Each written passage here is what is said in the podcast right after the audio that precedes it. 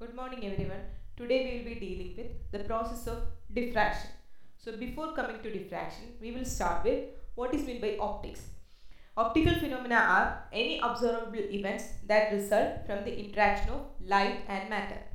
And optics is a branch of physics that studies the behavior and properties of light including its interactions with matter and the construction of instruments that used to detect it.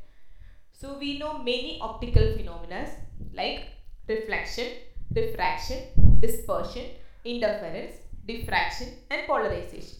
Reflection we know in reflection light energy comes hit the surface and reflects back.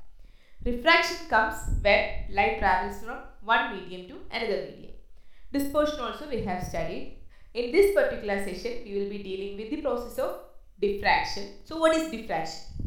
If an opaque object is placed between a source of light and screen, a sharp shadow is obtained on the screen.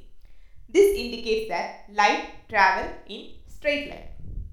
If however the size of the obstacle or the aperture is small compared to the wavelength of light, there is a departure from the straight line propagation and light bends into the geometric shadow.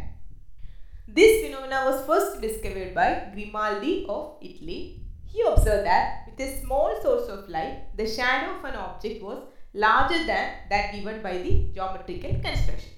He found that the shadow was not sharp and well defined. On closer examination, it was found to be surrounded by a system of fringes. This phenomenon of bending of light wave around the corners and their wading into the geometric shadow of the object is called a diffraction. So to define again, diffraction refers to various phenomena that occur when a wave encounters an obstacle or a slit. It is defined as the bending of waves around the corners of an obstacle or through an aperture into the region of geometric shadow of the obstacle.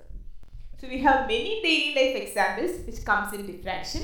The rainbow pattern, we know that the rainbow pattern found on CD, DVD or vinyl are examples of diffraction then holograms, then sun appears red during sunset, bending of light at the corners of the door, then an experimental field we have spectrometer, X-ray diffraction. These all are the daily life examples of diffraction.